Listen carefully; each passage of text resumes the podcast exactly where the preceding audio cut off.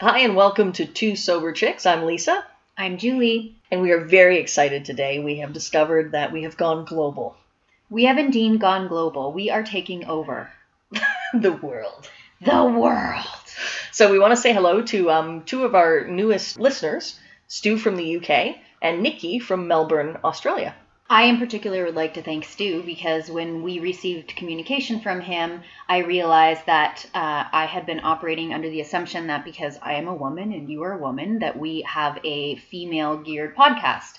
But in fact, um, we are reaching people of all identifications. So, for anybody out there that felt like we may not have been um, inclusive, I apologize. And I'm so thrilled you're listening. And thank you, Stu from the UK, my father's homeland.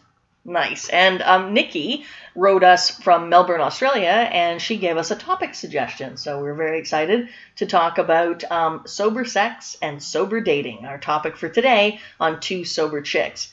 If you would also like to send a topic suggestion to us, please email us. It's the number two, soberchicks at gmail.com, or you can visit us on Facebook and send us a quick message at Two Sober Chicks.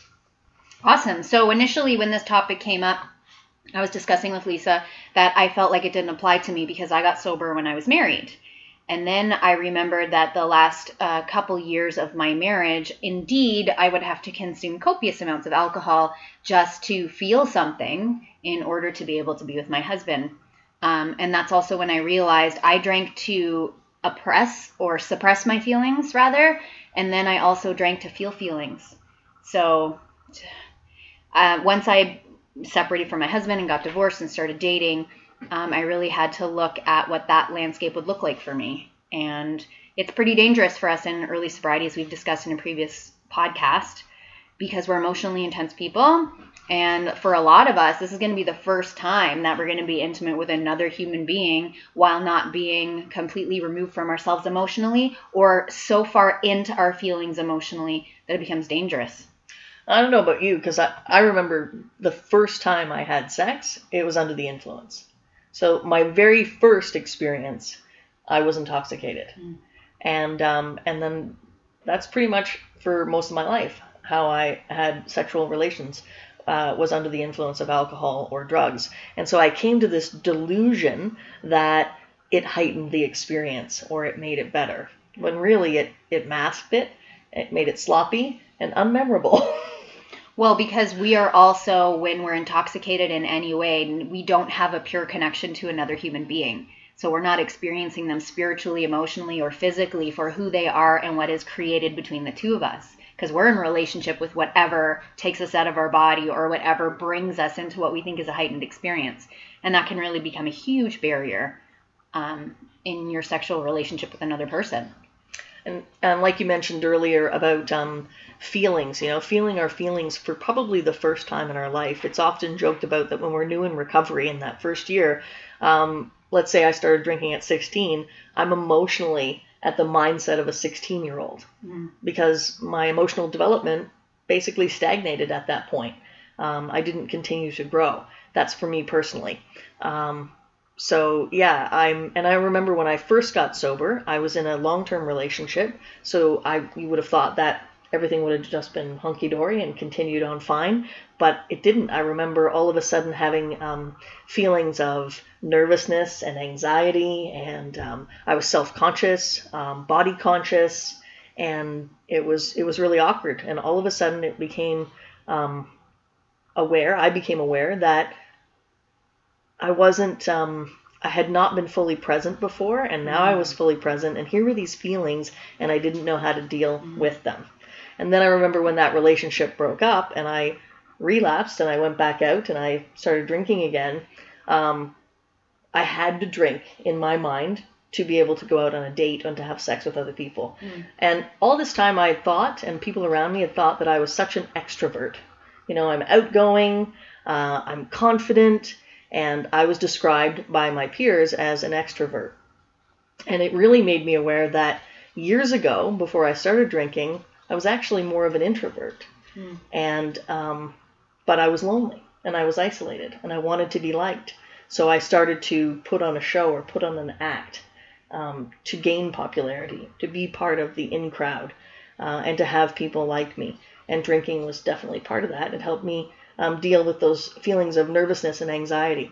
Um, years ago, if I had to go on stage to introduce somebody, introduce a band, I definitely had to drink because I was going to be on stage in front of hundreds or thousands of people, and that terrified me. And I, I can remember standing on stage, and you can't see a lot of faces, but you just know they're out there. And so my knees would shake, and my hands would get sweaty, and I'd be backstage pounding a few drinks to take away those feelings. And so when we get sober, it's about dealing with those feelings um, maybe for the first time. I think what's really genius too about our program is when we do our fourth, which is a written inventory of uh, fears, harms, resentments, and sex conduct. For me, looking at my fourth on sex conduct was so helpful because I looked at every intimate relationship I had had and saw the pattern of not speaking up for myself, sleeping with men too early, um, lying about things like uh, how many men I had been with, or maybe I oh I've never done this before because I wanted them to have a certain experience of me, right. or I felt like that was something that would be more attractive to them. Or and answering the question, "Did you come?" oh yeah, seven times. you stud. there is a reason our podcast has a little e next to it, as in explicit. Uh, this is not a PG podcast. No. Um, but that really helped me go into sobriety and into my intimate relationships with a whole new level of awareness as to what I was doing, what my patterns were, what wasn't working for me, what was working for me. And being able to do that of sober mind is really helpful. I think learning how to be in your body and in your feelings in an intimate way with another human being of sober mind and body is really beautiful once you work through what that's supposed to be and what it looks like for you. As is any experience sober. Sometimes it's really difficult at first. Like we were at a concert last night. Um, a lot of people can't go to concerts unless they're drinking or getting high to enhance the experience. But when you have a feeling of energy rushing through your body in a sober way, there is nothing better on this earth because it's pure and undefiled. Well, and the nice thing is we were at an indoor concert too, so there wasn't the smell of you know marijuana drifting our way, and there wasn't a bunch of drunk people around us because they weren't serving alcohol. So that was a nice. Uh, I I have found too that I have changed the way I do things. Um, uh, I don't really like to attend a lot of major concert events because I don't like being around a bunch of sloppy people. But that's just me. There are other people who love music so much, they just tune out those people mm-hmm. and they go for the music experience. But that's a different topic.